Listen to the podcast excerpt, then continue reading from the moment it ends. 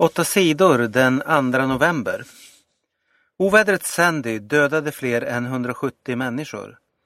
Orkanen Sandy dödade nästan 100 människor i USA. Det skriver amerikanska tidningar.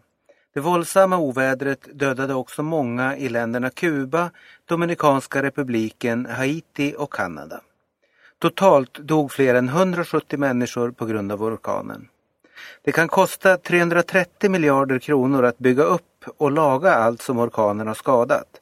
Det säger experterna på företaget Equicat. Elfsborg har guldläge i allsvenskan i fotboll. Elfsborg vann den svåra matchen mot Mjällby på torsdagen. Elfsborg vann med 3-2. Viktor Claesson gjorde segermålet.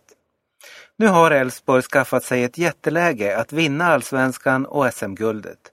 Laget leder serien med två poäng före Malmö. Till helgen spelas de sista matcherna i allsvenskan. I den sista matchen möter Elfsborg Åtvidaberg på hemmaplan. Om Elfsborg vinner tar laget SM-guld. Malmö har en svårare sista match. Laget möter tabellfyran AIK på bortaplan. SJs biljettstopp på tågen kan vara olagligt. Den 15 november slutar SJ att sälja biljetter ombord på tågen. Alla måste ha köpt en biljett innan de stiger på tåget. Den som inte gör det får betala en straffavgift på upp till 1900 kronor, säger SJ. Konsumentombudsmannen, KO, säger att SJs nya regler bryter mot lagen.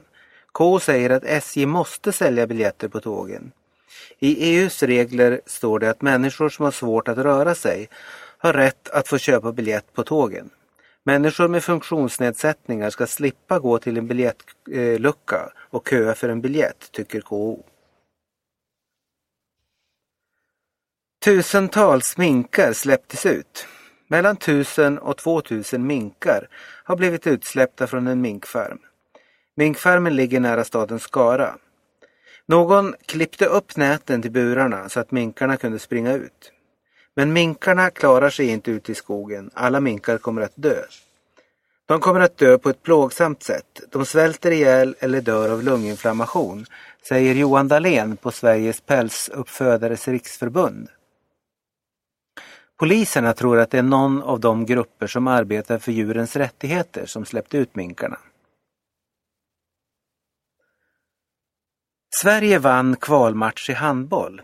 Sverige vann över Ukraina i EM-kvalet i handboll. Sverige vann med 27-23. Ukraina gjorde hårt motstånd, svenskarna fick kämpa hårt för att vinna. I somras gjorde Sveriges landslag succé genom att ta silver i OS. Flera av silverspelarna saknades i det svenska laget mot Ukraina. De är skadade. Minst 22 dödades i olycka i Saudiarabien. Minst 22 människor dödades när en tankbil med gas exploderade i Saudiarabien på torsdagen.